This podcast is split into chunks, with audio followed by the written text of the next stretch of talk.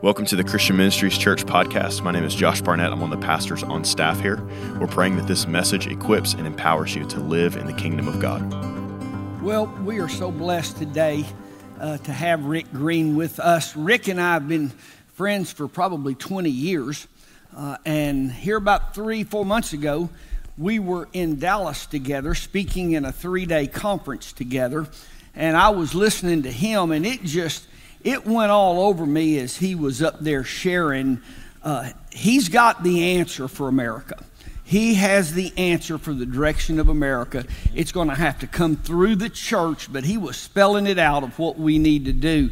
And I knew right then our church needs to get involved financially supporting what he's doing.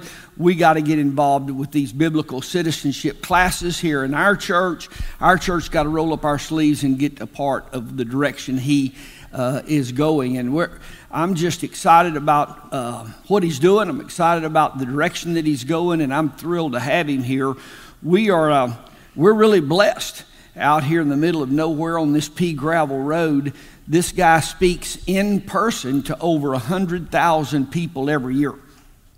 And then each day, five days a week, he speaks to several million people on nationwide radio. Uh, the, the, the listenership that, that pro, his programs have is, is just amazing. And so he, he speaks to millions every single day. And here he is in Hot Springs, Arkansas, in our church. Y'all help me make welcome Rick Green. Rick, come share with us.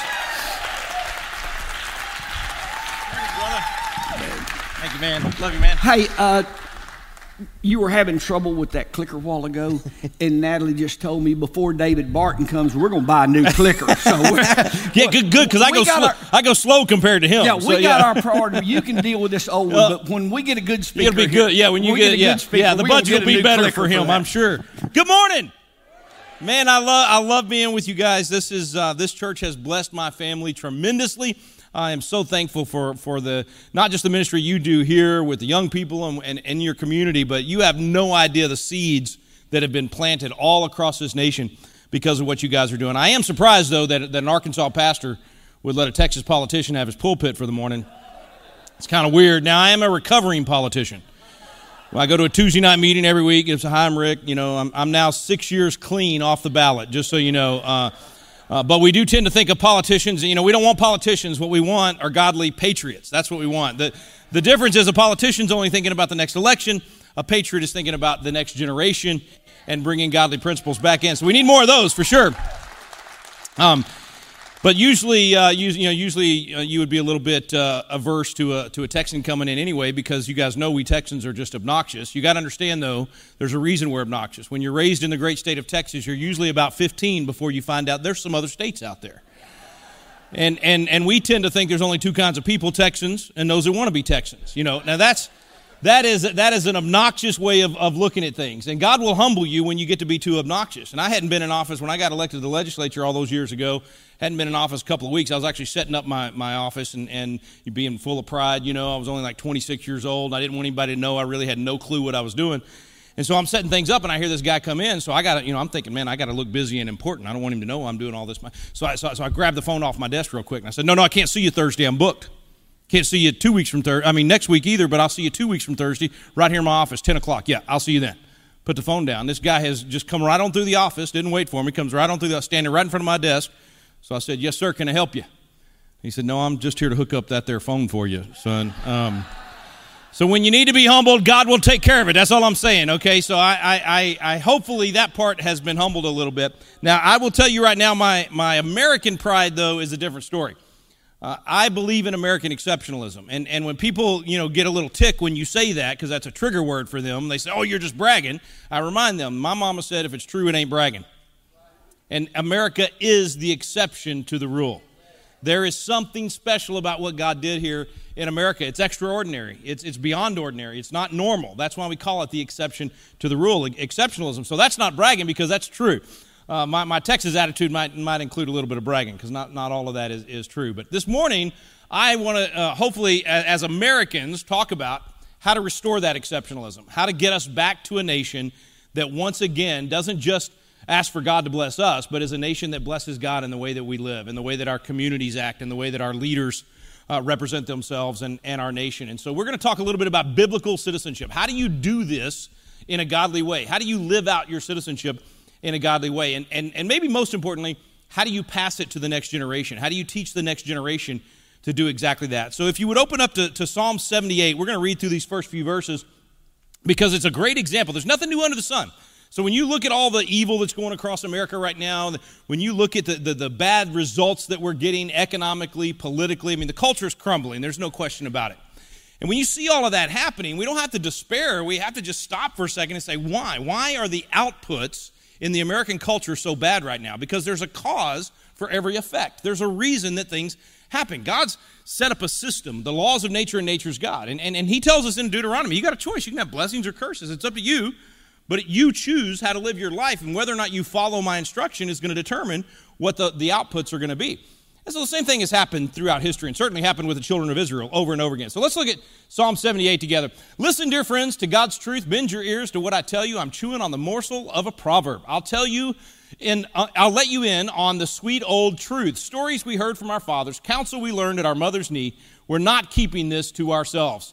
Here's the important part. We're passing it along to the next generation. God's fame and fortune, the marvelous things he has done. He planted a witness in Jacob, set his word firmly in Israel, then commanded our parents to teach it to their children so the next generation would know and all the generations to come. We used to have a providential view of history in America. We used to teach each generation here's what God was doing here, here's what he did here. Look at what happened when we followed his instruction. We got good things. When we ignored his instruction, we got. We used to do that. We used to teach each generation so that they would know and that they could live out those things. We failed at that over the last 50 years in America. We stopped teaching that providential view of history. And we want to teach it because we want them to know the truth. We want to tell the stories so their children can trust in God. Never forget the works of God, but keep his commands to the letter. Heaven forbid they should be like their parents, bullheaded and bad, a fickle and faithless bunch who never stayed true to God. The Ephraimites, armed to the teeth, ran off when the battle began. I, all right, I got to pause there. Think about it. The Ephraimites had everything they needed to win, and yet they cowered. They refused to get in the fight. We, the church in America, have everything we need to influence the culture, to be salt and light, to get the good results by putting the good inputs in. But for too long, the church has receded and not been that impact into the culture. That's exactly what they did. They were cowards to God's covenant, refused to walk by his word. They forgot what he had done, marvels he had done right before their eyes. He performed miracles in plain sight of their parents in Egypt, out on the fields of Zoan. He split the sea and they walked right through it. He piled the waters to the right and the left. He led them by day with a cloud, led them all the night with a fiery torch. He split rocks in the wilderness, gave them all they could drink from underground springs. He made creeks flow out from sheer rock and water pour out like a river.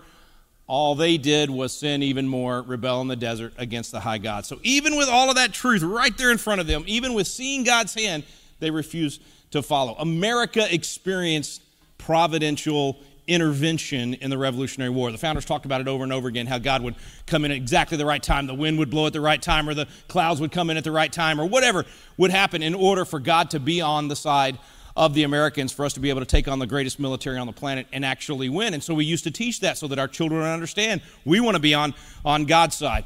So it goes on to say where, uh, uh, what I said earlier about passing it along to the next generation. That's what I want to talk to you about. How do we take the things that the previous generations experienced and got good outputs, how do we restore that in our nation because we've ignored it for too long? I think there's a great parable. Uh, Nat, if you want to skip to that, that uh, slide of the um, uh, parable out of Matthew, the parable of the talents, I think, fits for us, not just in terms of money. We always think of that as, ju- as just money.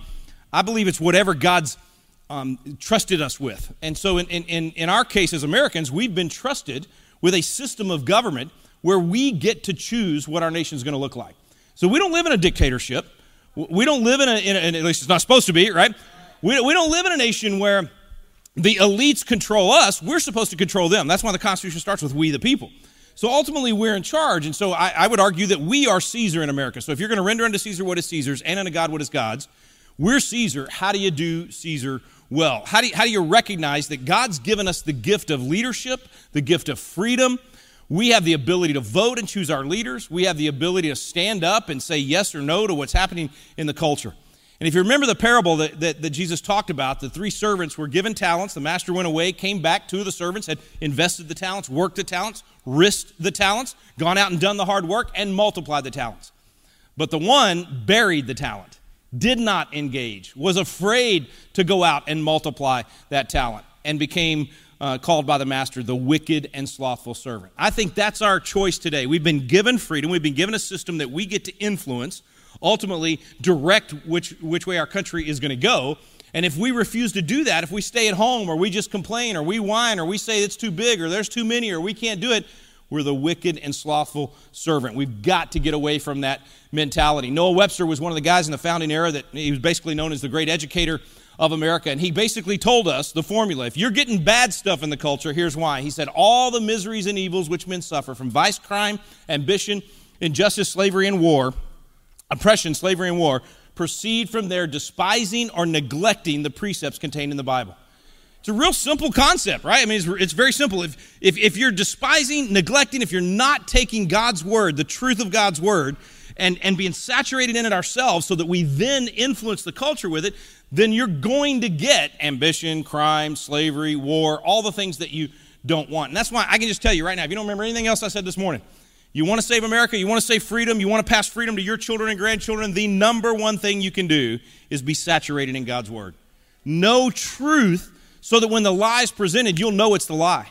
You'll recognize it as the lie, and you'll know how to stand against it. You'll know how to properly stand up against that evil in the culture. But the only way that happens is if you're saturated in truth. I saw a Barna uh, study the other day that said that only 9% of Christians are in God's Word on a regular basis. 9% leaves 91%. 91% that don't, don't know truth. So, so when something happens in the culture, we don't know how to respond to that. They're carving up children right now, and the church is tr- fumbling all over itself trying to figure out are we allowed to speak out against this? Are we allowed to actually say that there's male and female? Is that loving? I mean, we've redefined love to mean we're just going to condone whatever anybody does and actually celebrate it with them, participate with them. That's not love, that's hate.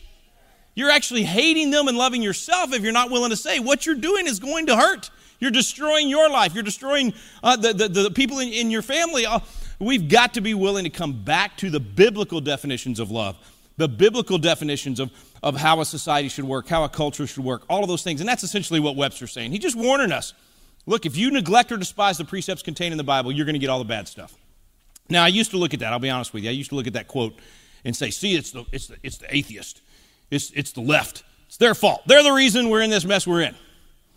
And the Holy Spirit convicted me and said, wait a minute, maybe they despise the Word of God, but who gets to, who, who actually neglects something? Somebody that knows it's there, right? Somebody that's already familiar with it. Who's neglecting the Word of God? Us. So if we're not saturated in God's Word, then we're not going to know how to respond. We're not going to have that courage. We're not going to be able to, to speak that truth in love and be able to influence wisely the people around us. So we have to be saturated as, as well. Uh, we, we, you know, as, as proud Texans, we, we have all pickup trucks in our, in our family, and uh, we got a new pickup truck a couple years ago. We're, we're driving off the lot. Now, this is, of course, uh, my wife's truck, so I, I like to claim it as mine, but it's a beautiful Dodge Ram 1500 maroon pickup truck, and we're we're driving off the lot. She's driving. I'm the six year old pushing all the buttons and opening all the compartments and you know rolling the windows up and down and all that good stuff. And I happened to find in the glove box this this this this book. It said instruction manual, and I realized that the instruction manual was written by the creator of the truck. So the manufacturer of the truck gave us this instruction manual so that we could get the most out of the truck, get the truck to run the longest, perform the best, actually enjoy the truck to the, to the best of, of its ability uh, given to us uh, by the Creator. Now, me being a very um, you know, proud American and independent American, I roll the window down, threw the manual out the window, and said, Ain't nobody going to tell me how to take care of my truck. It's my truck. I'm going to do what I want with my truck. We pull into the gas station. Kara's about to pull up to the gas pump. I said, No, no, no, pull over there to that diesel pump. I know we bought a gas truck, but today I feel like a diesel. Now, how far you think we're getting out of that driveway before that beautiful Dodge Ram pickup turns into a Chevy and breaks down? It's not going to take long, I promise. So you get my point, right? Especially all you Chevy people out there, now that your feelings are hurt. Um, which, guess what? I don't care about your feelings, all right? So if your feelings are hurt on that one, just, just stick around. It's going to get a whole lot worse. The point is, God gave us the best instruction manual. He gave us the, the, the, instruction for life. And, and, the Bible tells us how our brain works, how our body works, how our relationships work, how community ought to work, how our elected leaders should look and act. It tells us all of that. The answers are there if we'll go to the answer book and be saturated in it. So I'm going to ask you to join me in reading through the Bible every year. I'm going to ask you to make a commitment to get saturated in God's Word. In whatever way you want to do it, we, we do the Founder's Bible. I think it's the most important thing David Barton ever did. Uh, it literally gives you the chance to read God's Word and then read about somebody actually applying that particular scripture. It might be Washington at the Battle of Monongahela when he's 23. It might be Phillis Wheatley uh, as a former slave. And uh, whatever the story is, I just love being able to read God's Word, then see an application of it. Then it gets my mind thinking about, okay, now how do I apply that?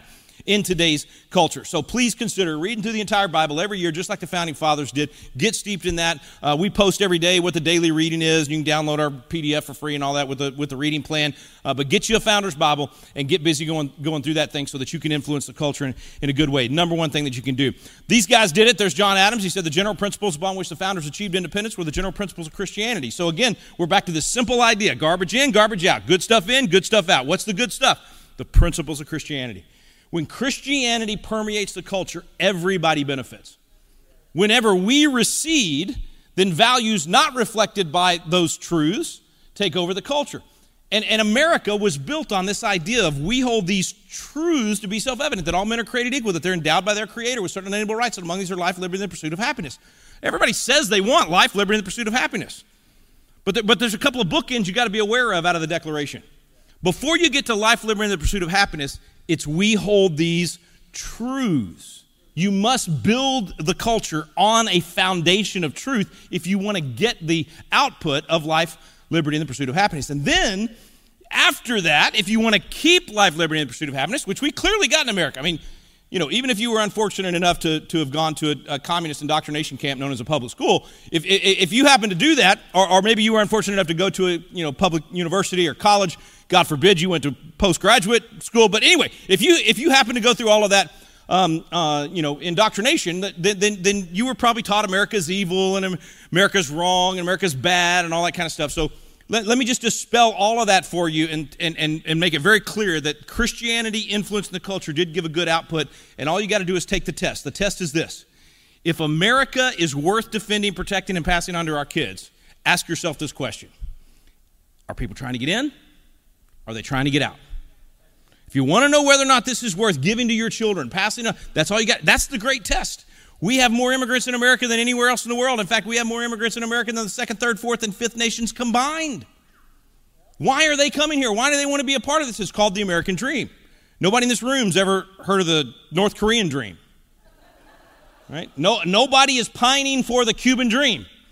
Right? You know America's formula, even with our culture crumbling all around us, it's still the greatest nation in the world. It's still the place that people want to come.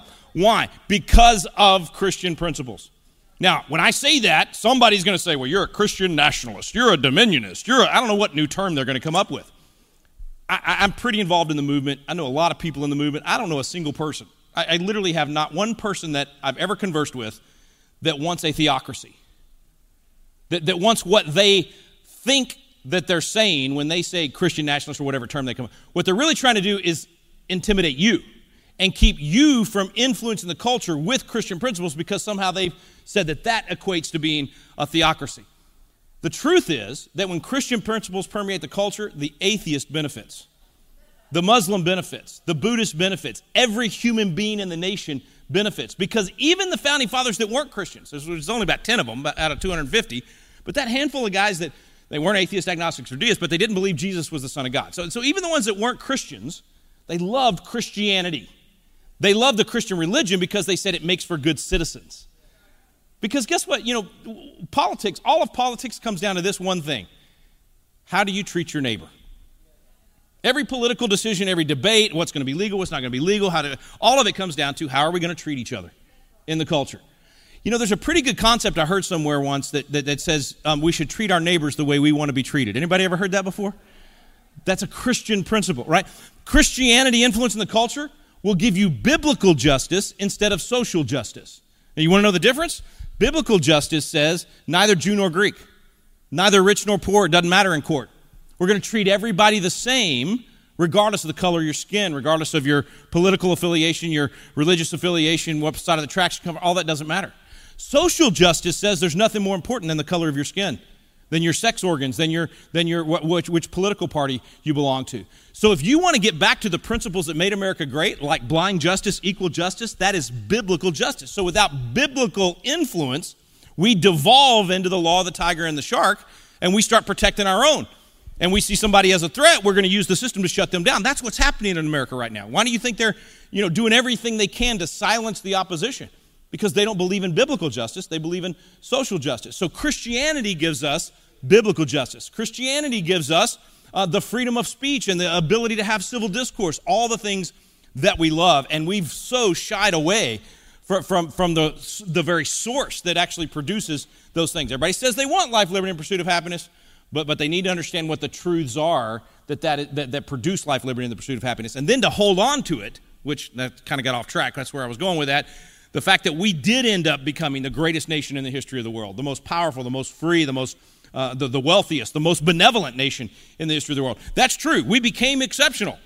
But the only way to hold on to it is the next sentence in the Declaration that to secure these rights, governments are instituted among men, deriving their just powers from the consent of the governed. Consent of the governed is us being good citizens. Consent of the governed is us standing up and saying, No, I refuse my consent. You will not teach the children in our community that their sexuality is fluid and that they can carve themselves up at 13, 14, 15, 18 years old, 20, I don't care what they age. you, you will not do that. No, we do not give our consent to that anymore. Now, now, unfortunately, because the church was unwilling nationally to, to speak to that, now the best people to speak out to that are the people that were hurt by it, the detransitioners that are now testifying in Congress and testifying around the country saying, I cannot believe adults did this to me. Let me go down this path. I mean, I got a six year old grandson. If he decides he's a pirate tomorrow, we're not going to chop off his leg and lose an eye. All right, we're not going to indulge in the fantasies of a child to the point that now they're hurt for the rest of their life. And that's what we've done in America. That's the game that we're playing because Christians were too scared to say anything was wrong. Well, I don't want to offend anybody, I want to be nice. Where in the Bible does it say to be nice? It says to be kind and, and, and to love, but love is, is speaking truth. Hate is lying. You know, Thomas Sowell always says you people that, that, that, that really want to, you know, want to know the truth. People that, you, when you really love someone, you tell them the truth. When you love yourself, you tell people what they want to hear because you want them to like you, right? And that's what the church did for too long. And so it, it's time for us to bring back that Christianity that the nation was built upon. And it's so important for the whole culture. This guy here is Benjamin Rush. He's um, He's one of the three guys that John Adams actually said was most important to the founding of America. He's not a founder we, we think about a lot today. He's actually David Barton's favorite founder. He's got a whole book on, on Benjamin Rush, but he signed the Declaration. He, he actually dealt with pandemics and things like that. Amazing guy, a medical doctor. But here's what he said about Christianity influencing the culture Christianity is the only true and perfect religion. And in proportion as mankind adopts its principles and obeys its precepts, they will be wise and happy. The gospel of Jesus Christ prescribes the wisest rules for just conduct in every situation of life. Happy they are who are enabled to obey them in all situations. The Bible contains more knowledge necessary to man in his present state than any other book in the world. By renouncing the Bible, philosophers swing from their moorings upon all moral subjects. Now, think about it. We renounce the Bible, and now we don't even know the difference between a man and a woman. I mean, we're literally unmoored from, from, from any concept of, of, of truth, even basic biology. It is the only correct map of the human heart that ever has been published. The only means of establishing and perpetuating our Republican forms of government. So, establishing, building it on truth, getting life, liberty, and then perpetuating it, passing it on generation after generation. He said the only way to do that, uh, our Republican form of government is, oh, by the way, another, another rabbit hole here. So, notice he said Republican form of government. So, when someone tells you you're a threat to democracy, you should say, absolutely. We are not a democracy. The founding fathers called democracy mobocracy. They said it was one of the greatest of evils, that it leads to violence. We're not a democracy. We're a, not only even a republic, we're a constitutional republic. We don't just elect people and say, hey, go do the best you can in Little Rock or go do the best you can in Washington, D.C. We trust you. We elect people in our constitutional republic and say, hey, go do the best you can within these boundaries that we're giving you in the written Constitution. That's why our system works so well. That's why it produced such a great result because we limited government to those jurisdictions, and we've got to get back to understanding those things. Anyway, he said the only way you're going to pass this on, perpetuate our Republican forms of government, is the universal education of our youth in the principles of Christianity by means of the Bible. The Bible should be read in our schools in preference to all other books because it contains the greatest portion of that kind of knowledge which is calculated to produce private and public happiness. The great enemy of the salvation of man never invented a more effective means of removing Christianity from the world than by persuading mankind it was an improper to read the Bible at schools. The Bible, when not read in schools, is seldom read, in any subsequent period of life. So we allowed that to happen. We bought that lie. 62 was the Engel v. Vitale case that said no more prayer in school. 63 was Abington v. Schempp, Murray Curlett, no more Bible in schools. I mean, the list just goes on and on and on of all these crazy court decisions, literally removing the very instruction manual that produces a good society, removing it from the culture and not teaching it to the kids. And we're obviously living with the result of that. Now, piece of good news this Coach Kennedy case from last year absolutely flipped that on its head. We have restored religious liberty in this country, and over the next few years, we're going to be challenging every one of those bad decisions that happened over the last 50 years. We've got more religious liberty right now than we've ever had in our lifetime. And it's because people in the church started standing up. They started funding the legal efforts to go fight these things. They started, they started funding things like the Delaware Family Policy Council and other groups like that across the country that could be on the front lines fighting for the very things that, that we're standing for. If, if, you, if we didn't have a Kelly Shackelford and First Liberty out there taking these cases up to the Supreme Court, we wouldn't have that victory and now be able to restore these things. Again, that's us, the church, simply standing up and saying, I refuse to give my consent to that, or I give my consent to this, just simply being good citizens. So we got to know these things. Uh, when you take the biblical citizenship class that Tim was talking about, we'll break this stuff down for you. Bottom line is, you need to know that your founding documents were based upon biblical precepts, biblical ideas. Even our Republican form of government, in choosing out from among you leaders of tens, fifties, hundreds, thousands, that's local, county, state, uh, federal government. That comes right out of Exodus. Uh, the whole idea of separation of powers, the idea that we would have checks and balances, not just give someone so much power that they become corrupt. That, that, that's Jeremiah 17 9. The heart is evil, no man can know it. I mean, all this stuff goes back to the Bible, and the founders talked a lot about that. But just generally speaking, for the culture, this guy, James McHenry, was one of the framers of the Constitution and started a Bible society out in Maryland. Uh, I know you, when you think of Baltimore right now, you think Bible believing, people following Probably not. But um, we, we need to reinstitute uh, this Bible Society in Maryland. Anyway, um, the, the, the, whole idea behind why he wanted Bibles to be permeating the culture, the reason he started the Maryland Bible Society, he explained it. He talked about the influence it would have in the community. He said, Bibles are great preserve. Oh, go ahead, uh, Nat. There we go. Bibles are strong protections. Where they abound, men cannot pursue wicked courses and at the same time enjoy quiet conscience. In other words, when the Bible's there, truth is being spoken about right and wrong and so when we commit sin, when we do things that are wrong, we don't get to enjoy that in quiet conscience. Because the culture is saying, hey, that's right or wrong. Hey, I'm warning you about this. Don't do that. It's going to hurt you. It's going to... When we're doing that in the culture, we have less of that evil. It's not that you get rid of it. It's not that man's going to be perfect. But when you don't have Bibles out there and you're not permeating the culture with these ideas of right and wrong, your conscience ends up getting seared. You, ne- you never actually have that truth that coming at you and, and being able to get that conviction that you need. Public utility. So, not just in your private life, public utility, pleads most forcibly for the general distribution of the Holy Scriptures. Without the Bible in vain, do we increase penal laws and draw entrenchments around our institutions. In other words, we can pass all the laws in the world saying something's right or wrong, but if we don't have Bibles in the culture, it's not going to mean anything. It's just words on paper. This is the real influence, not just privately, but publicly, that gives us a good culture and a good society. So think about where we started in America.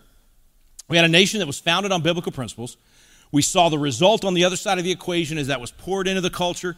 Free enterprise, you go to, I mean, every, every biblical position on everything you can think of, from taxes, minimum wage, how you, what should be legal and, and illegal, crime, punishment, all those things. We followed a biblical perspective on all that. We got an amazing result, became the envy of the world, exported freedom to the world, and then we did Romans 1. So in Romans 1, it said, Because that when they knew God, they glorified him not as God, Neither were thankful, but became vain in their imaginations, and their foolish heart was darkened. Professing themselves to be wise, they became fools. We started rejecting God, even though we had known Him as a nation, we started pushing Him out.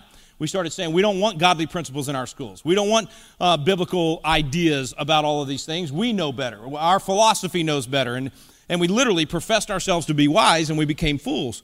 I, I love that verse, by the way, because we saw such an example of that over the last three years with the Center for Demented Confusion the uh, better known as the CDC, and and they. Uh, they, they decided that they knew better than anybody else and of course pope fauci led the covid cult and they you know convinced everybody that you know they were going to the whole world was to die if you didn't follow all, all of their commands and, and, and because we didn't know our history and we didn't pay attention and we didn't know the constitution we didn't know the right way to respond america just kind of bowed to all that kind of stuff which by the way if you go back to spanish flu in 1918 25 times more deadly than covid not twice as bad, not 10 times as bad, 25 times. And the kids were dying from Spanish flu, unlike, unlike COVID. I mean, they'd get in the morning, they were dead by midnight. It was really, really bad. And yet the federal government did nothing. Nothing, didn't spend a penny. I, I, I don't know how the world survived without the little stickers that say stay six feet apart. I mean, how, how, how, did we, humanity, make it without the federal government spending $10 trillion paying healthy people to stay home? I, I, don't know. But anyway, somehow they made it because they understood jurisdictions. They fought it at the local level. They didn't do any of this nonsense that we did with, uh, w- w- with COVID. So, so what I did during COVID was I thought about this verse, and I decided to make my, my fake, uh, fake face diaper, and it, and it said uh, Romans 1 22, professing fools, and then had a little picture of Fauci. That part's fake news. There, there was no Fauci. But I, still, the point was I'd walk through the airplane, you know, hoping people would go look up Romans 122, professing themselves to be wise, we became full. Well, I mean, COVID was a perfect example of that. Man, we professed ourselves to be wise. You had all these supposed experts that turns out almost everything they said was, was wrong and actually ended up hurting more than it helped. But again, it came from not knowing what works, not knowing truth. I would argue everything bad in the culture is the result of the petri dish where bad government grows, which is called civic and biblical ignorance.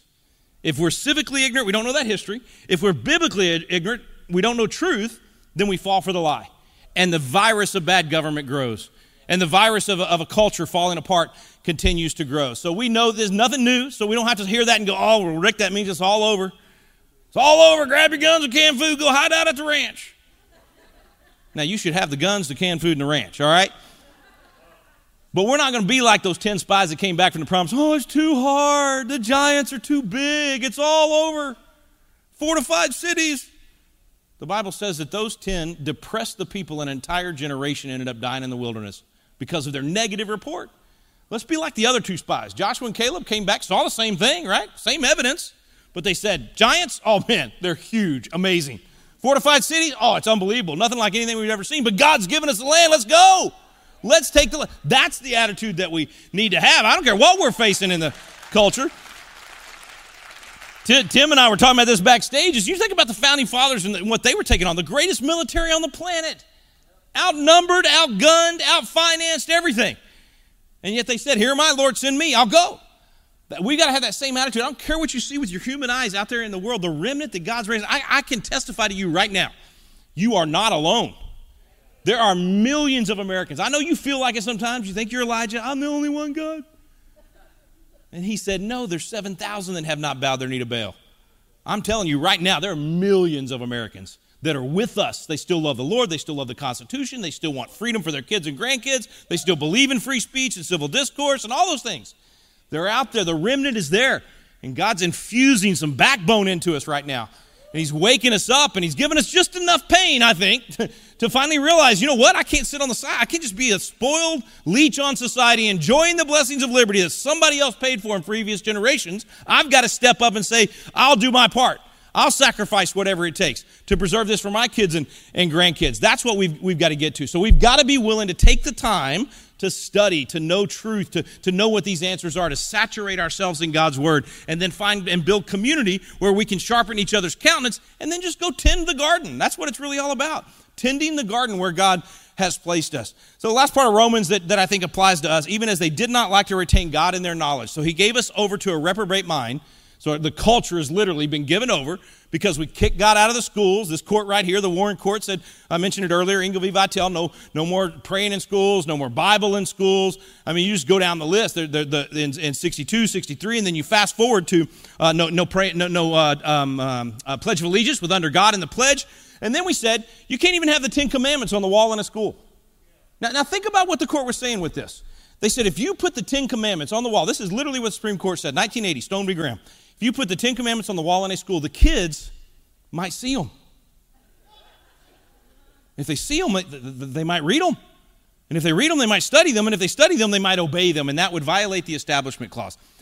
Professing themselves to be wise, we became fools. Let's see, we don't want them to not steal. We don't want them to not murder.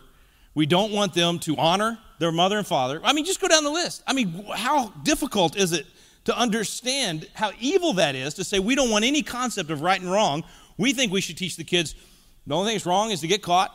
Everybody, you do you. You do your truth. I'll do my truth. There is no real truth. It's whatever you decide you believe, whatever you're feeling at the time. And, and, and there's no God, so there's no consequence. And then we're shocked that a student can walk into a classroom, take out a gun, murder a classmate. Paducah, Pearl, Jonesboro, Littleton, Santa Fe. I mean, we just, the list goes on and on and on and on. We've created this mindset that there is no right and wrong. Do whatever feels good, follow your emotions. And then, of course, the left wants to blame it all and goes, too many guns, it's the gun's fault. I mean, I could take out my Sig Sauer 45 caliber 1911, set it right down here, and we could all stand around it, hold hands, and chant the rest of the day. It will not jump up and shoot anybody. It's an inanimate object. It's not the gun. What's the problem? The heart of man. It's the depravity of man. So if you if you leave men under their depravity and you don't have the word of God permeating the culture and being salt and light, you're going to get all of that evil that Noah Webster warned us about. It's not complicated. It's actually quite simple, but it also takes work. We have to be salt and light. We have to be willing to get the salt out of the shaker, go out into the community, and not only put the salt into the meat to preserve the meat, to keep it from dying and, and spoiling, what's really amazing is that when we put godly salt into the meat and into the culture, it brings out the best flavor too. We get better results economically, politically, in our freedom, all those things if we do it God's way, if we are salt and light. But that means the church has got to step up and do its job. This guy, Charles Finney from the Second Great Awakening, he was uh, he actually came to the Lord studying his law books, which is pretty interesting. I wish we had that much scripture in our law books today. Uh, but, but he said something about the church getting involved in, in politics. Now, don't be confused by the slide. That's not um, um, John Travolta from uh, Staying Alive. It's kind of the same moves. Now we know where John Travolta got his moves in the 70s, but uh, this was 100 years before that. Anyway, uh, Charles Finney put it this way He said, The church, that's us, must take right ground in, regard to politics. Wait, what church and po- I thought we were supposed to, you know, keep those apart. Church involved in po- what, politics is how you treat your neighbor. Is there anything in the Bible that has anything to say about that? So if, if, if we're going to treat our neighbor the way we want to be treated, that's a biblical concept. That means the church is influencing how the neighborhood works, how the community works. And so that's what Finney basically said. He said, politics, well, that's just part of a religion in a country such as this. What does he mean? In a constitutional republic where we, the people, are in charge, if everything in our life is submitted to the Lord, then politics is part of a religion in a country such as this. I ask pastors all the time, what part of your life is the Lord not Lord over? Because that's the only thing we should not be preaching on, the only thing we should not be uh, studying and, and sharpening each other with. So, politics is just part of a religion in a country such as this, and the Bible has a lot to say about those things. And, and we should apply the Bible to that area and leave nothing off limits. You would not ever leave, I don't, I don't think anybody in here has ever driven away from this church going, man, Pastor Tim, he was on fire talking about how to be a good husband and a good father, how to be a good mother, good, good wife. I wish when we got home we could actually use that, but there's separation of home and church. Anybody in here ever driven away thinking that? No? Have you ever driven away thinking that you can't apply it at, at work because there's separation of work and, and church? Why in the world do we say we can't use the Bible to inform us on how to vote on Tuesday or how to, how to run for office and influence? I mean, why would we take anything off the table? The Bible applies to everything. Don't have politics in the pulpit. Charles Finney is exactly right. Politics is just part of a religion in a country such as this, and Christians must do their duty to their country as a part of their duty to God, God will bless or curse this nation according to the course Christians take in politics. So the end result is going to be determined mostly by what the church does. Now I know God's sovereign. I know. Listen, we, we, he may Jesus may come back tomorrow, mess up all. You know, I hope he does. I, I, it may be another thousand years though, and I know God can intervene at any time. And I know that our nation deserves judgment, but we're praying for mercy, and we see where God's done that throughout history. So I don't know how He's going to respond to these things. All I know is what I'm supposed to do in obeying His commands. All I know is that the church is supposed to do our duty and then leave the re- results up to God. And the worst thing we can do is give up or step out or think that we're not supposed to have an influence anymore or buy into this idea of a secular spiritual split that somehow going into certain types of ministry is holy and going into business or, or politics is evil. And he's like, no, it's all ministry. Every single role. There, there's young people over here that God's put a desire in their heart to play music, go into the arts, or be an actor, go into the entertainment, or to be a journalist, or to be a, a, a, a you know, a, leader in, in public service, or, or in business, or whatever it is. Whatever that desire is that God's put in your heart, we should be encouraging that as the church and saying the Bible says for you to go be the best that you can at that. To do Colossians 3.23, everything you do the best as you can as, as unto God, not unto men. And we need biblically trained, biblical worldview people going in every, every area of the culture, which is why Leaders Academy is so important. It's why what you guys are doing with High Point and everything your, your church is doing, I just I can't even describe to you the impact that it's having and that it's had on my family and, and others all across the country because of that mentality that comes out of here. And all it is, again, it's simple. It's just the Bible applies. You, you come to a program here, we don't leave anything off the, off the table everything is has a biblical perspective. So take that Psalms 24:1 mentality. The earth is the Lord's and the fullness thereof. Country boy interpretation of that means it's all his. Every bit of it. Hollywood belongs to God. Washington, D.C. belongs to God.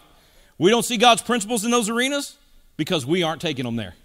Right? If we take them there and we be salt and light, and we become salt and light in those areas, we'll see the, the results. So here's what I'm going to ask you to do. Just like the founding fathers, again, nothing new under the sun. So same type of thing.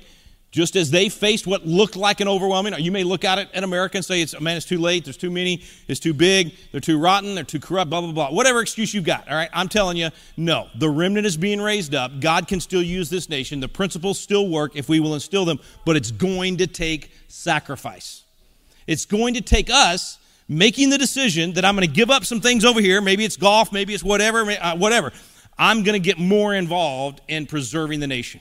I'm going to devote some time to being salt and light outside the four walls of the church, out there in the community. I'm going to take this and be an influence on what's going on. So let me leave you with some practical things. Number one, become a student of history, a student of freedom, a student of the Constitution. That begins with reading God's Word, read through the Founders Bible every year, making sure that you're, you know, is, uh, again, saturated in God's Word, but it also means studying the Constitution. So, our biblical citizenship classes are all about combining those two things. Basically, saying, okay, what's the Bible say about how citizenship should work? Like, what, what do I owe to my neighbors and my government, my community? What am I supposed to do there biblically? And then, how do I do that in America? I'm in a constitutional republic. Here's the rules of my constitutional republic. How do I work within that system? So that's why we call it biblical citizenship. And when you go through that class, I can promise you this it's an eight week class. We've done this 7,000 times all over the country. We've had about a million people go through the classes. Uh, I can promise you from experience, I hear the testimonials every day. Here's what's going to happen you're going to show up to that first class. Your jaw is going to be on the ground by the time Kirk Cameron gets done explaining the monument and the secret sauce that made America great in the first place. You're going to look around the room and you're going to go, Whoa, I'm not alone. There's other people that care. I, I, I, cannot believe. Here's the answers. There's solutions. There's biblical answers to everything. And then you're going to leave going, there's something I can do about it. And you're going to come back the next week. And Tim Barton's going to blow your mind with his response to the 1619 project. And, and David Barton's going to blow your mind with the role of the church and tending the garden and how that works. And then we're going to take you to Independence Hall and we're going to teach you the Constitution right there in the room where it happened. I, I can honestly tell you this these are the only Constitution classes you will ever take in which you will not sleep. I don't know. Did, anybody else bored to death in their history and government classes in high school and college? I slept through all that stuff because I was born. And then I found David Barton. Thank you, Lord, for David Barton. He brought it to life. And that's what this class will do. And so by the end of that eight weeks, and here's the videos are great. Trust me, there's good, good stuff in there. You'll, you'll, you'll be blown away. But the magic happens when the video's over and you look around the room and you start talking and you start sharpening each other's countenance. You start iron sharpening. You start talking about how do we apply. Hey, you know, there's a school board thing going on over here. hey, so and so is running for for uh, state senator, state rep, or, or we could get involved over here. Or what are we doing to help the homeless over here? What are we doing to? It'll cause you to start thinking, how do I apply this in my neighborhood, in my community. I promise you it's going to happen. So get into one of our biblical citizenship classes. We're going to have several of them going here uh, at the church. I think Monday nights and Saturday mornings, what everybody's been talking about. So watch next week. They'll probably have sheets out there for you to sign up, or two weeks from now, we'll get all that figured out and, and, and get emails to you. But get in that class. I can promise you, uh, and, and, and I will refund your money 10 times if you don't like the class. And the class is free. So, um, don't expect a check if you didn't like it. Anyway, uh, so, so make sure you take, I, I, I can promise you you'll get a good result. Here's what's going to happen when you do the Constitution part of this. This guy, John Jay, he was first Chief Justice of the U.S. Supreme Court. He uh, did the Federalist Papers with, with, uh, with, with, with um, um, James Madison and Alexander Hamilton and, and kind of made the, the sales pitch to, to New York on why the Constitution should be ratified. So anyway, he did all this stuff, and then he said, every member of the state ought diligently to read and study the Constitution, meaning all of us not just the teachers and preachers, not just the, the, the, the, people in elected office. Every citizen should be reading and studying the Constitution. Why? To teach the rising generation to be free. By knowing their rights, they'll sooner perceive when they're violated and be the better prepared to defend and assert them. So, so if we know our rights, we'll say, whoa, whoa, whoa, I don't give my consent to that. If we don't know our rights, we'll say, yes, we'll bow to you, Pope Fauci, we'll stay home, we won't do it, right? If we know our rights and we know how to properly stand up against them, we can prevent that tyranny from happening. So that's what we're going to do in that class. I hope that you'll join the class. I know you'll enjoy it if you do that. Again, it's eight weeks. Um, we're doing this all over the country, by the way, just to give you a little idea of this, to give you some hope. I mean, we do this in churches, in, in, in uh, living rooms, in, in uh, no kidding, bait and tackle shops, Harley Davidson dealerships, bars. We got one going at, one guy told me the other day in his funeral parlor. They're doing a Constitution class in a funeral parlor. I thought that was weird, and then I thought about it. Well, the Democrats are voting dead people. Why, why, why not? Maybe it'd be good. Um, but anyway, so so and then take a look at this next slide. This is just that's just 10% of our coaches across the country. That's just one out of 10. All right. There, it's happening, folks. There's good stuff happening all over the nation. Be a part of it. Again, we do it uh, at Independence Hall, so you'll enjoy it. And then come visit us in Fredericksburg. We've got a campus we're building there. You can come study in, in Independence Hall. You can do a handgun defense class with us. You get to be a legislator for a couple of days. Go through one of our leadership congresses. It'll it'll make you a better citizen. I promise. I hope you'll join us in that and, and support us as we do the campus, and then and then come see us. So that's that's your life. So you're going to be stu- a student of freedom. You're going to spend time in a class. You're going to sharpen your countenance with other people. You're going to build that community and go out there and, and tend the garden. Now, when you're voting, which it's election year, so you got a primary coming up here on, a, I guess, in a month and a half here, um, and then you've got general election in November. Do not stay home and say, well, I'm not voting because I will not vote for the lesser of two evils. Unless Jesus Christ is on the ballot, you're going to vote for the lesser of two evils. Okay? If Tim Brooks and I run against each other, you're going to have to vote for the lesser of two evils because we're both flawed jars of clay. No matter who's in the race, you got to do the best you can with what you got. So what you ask yourself is not who's Republican or Democrat, not you ask yourself who is most biblical. Who, who's gonna whose positions line up with the Bible? And, and again, nobody's perfect. We might have differences on, but who's mostly there? You do the best you can with what you got, where you are. Make sure you go vote. And if, if you don't like the choices, then, then, then recruit some candidates for next time. Get in the kitchen and be part of preparing what everybody else is going to come and join. You know, people show up at the election in November and like, there's no good candidates. Well, where were you in the primary choosing who was going to be on the ballot in November for everybody else? Well, there was nobody good. The, where were you the year before drafting someone out of your own church to go run for that particular office, right? I mean, I show up at parties all the time that, you know, the only cookies they have out there are those cookies with raisins in them. Like, what idiot put raisins in cookies? That's that's disgusting. You should never put raisins in cookies. But if but if I don't like the option, I need to get there early, go into the kitchen and make some gooey, chewy chocolate chip cookies. And then everybody will have a good option to, to. It's the same way in elections. Get in the kitchen. That means get involved early. You need to be thinking right now, not just about 2024. What's going to happen in 2026? What's going to happen in 2028? What are you doing to raise up leaders to go run for those offices all over the country? Okay, Noah Webster, we started with him, so we ought to end with him. He said, When you become entitled to exercise the right of voting for public officers, let it be impressed on your mind that God commands you to choose for your rulers just men who will rule in the fear of God. The preservation of our government depends on the faithful discharge of this duty.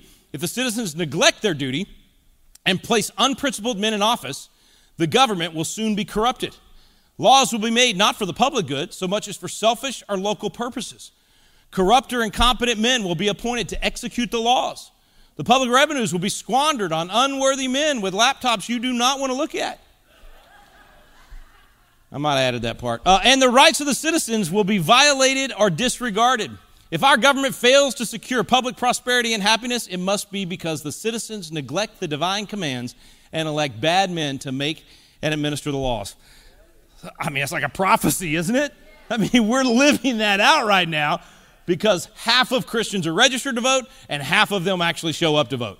What happens if we all show up? It's game over, folks. If we actually show up and vote biblical values we can turn this nation back in very short order. It won't take that long. It can be done in one generation, but we have to be engaged. Okay, I know I'm out of time and I'm standing between you and lunch. I'm circling. It doesn't mean I'm landing, but it means I could land at any time. So be ready, okay? Uh, a couple more quotes, I think. No, no, no, a couple more things. Okay, so your life, your time, get in class, make sure you're studying, and then spread the word. Be a force multiplier. Uh, we got a great radio program with David Tim Barton that, that Tim was talking about. Every day we're talking about this stuff, applying it. It's a very positive approach. It will encourage you and equip you, and it'll give you what you need to go out there and influence the culture. Actively pass the torch by becoming a part of Patriot Academy. Send your young people to one of our leadership congresses around the country and uh, give them a chance to be a leader, uh, be in that state capitol, passing bills and doing that sort of thing and learning how to do that well. I do not have a table outside, but if you go to our website, patriotacademy.com, you can get the books, the classes, and uh, you can sign up to come to some of our programs. All that information is there, patriotacademy.com. That's your life. Okay, your fortune is next. Yes, I'm to get in your kitchen right now. I'm going to ask you, like I said a while ago, start sacrificing. Give up a hobby, sell a rental property, whatever you got to do to get the resources together to invest in freedom, to invest in your church. Folks, if you don't want government to grow, you need to have your church grow even more. If the church is meeting the needs of the community, it's twice as effective as government ever trying to do those things. The data backs that up. If your church is able to, that means give more to your church. I'm asking you to give more to your church. Create ministries that are going to meet those needs in the community, and government will finally be able to shrink. So, donate more to candidates. Find those candidates in your community. It takes money to pay for those signs and all the things that it takes to run for office. Put fuel in the tank for those folks. Donate to Patriot Academy. Donate to, to whatever cause it is that God's put a passion in your heart for. Start sacrificing and investing. Lives, fortunes, sacred honor. The founders gave all of it. All of it. We're just asking you to give a little bit. Okay, so lives, fortunes, and then sacred honor is just speaking truth.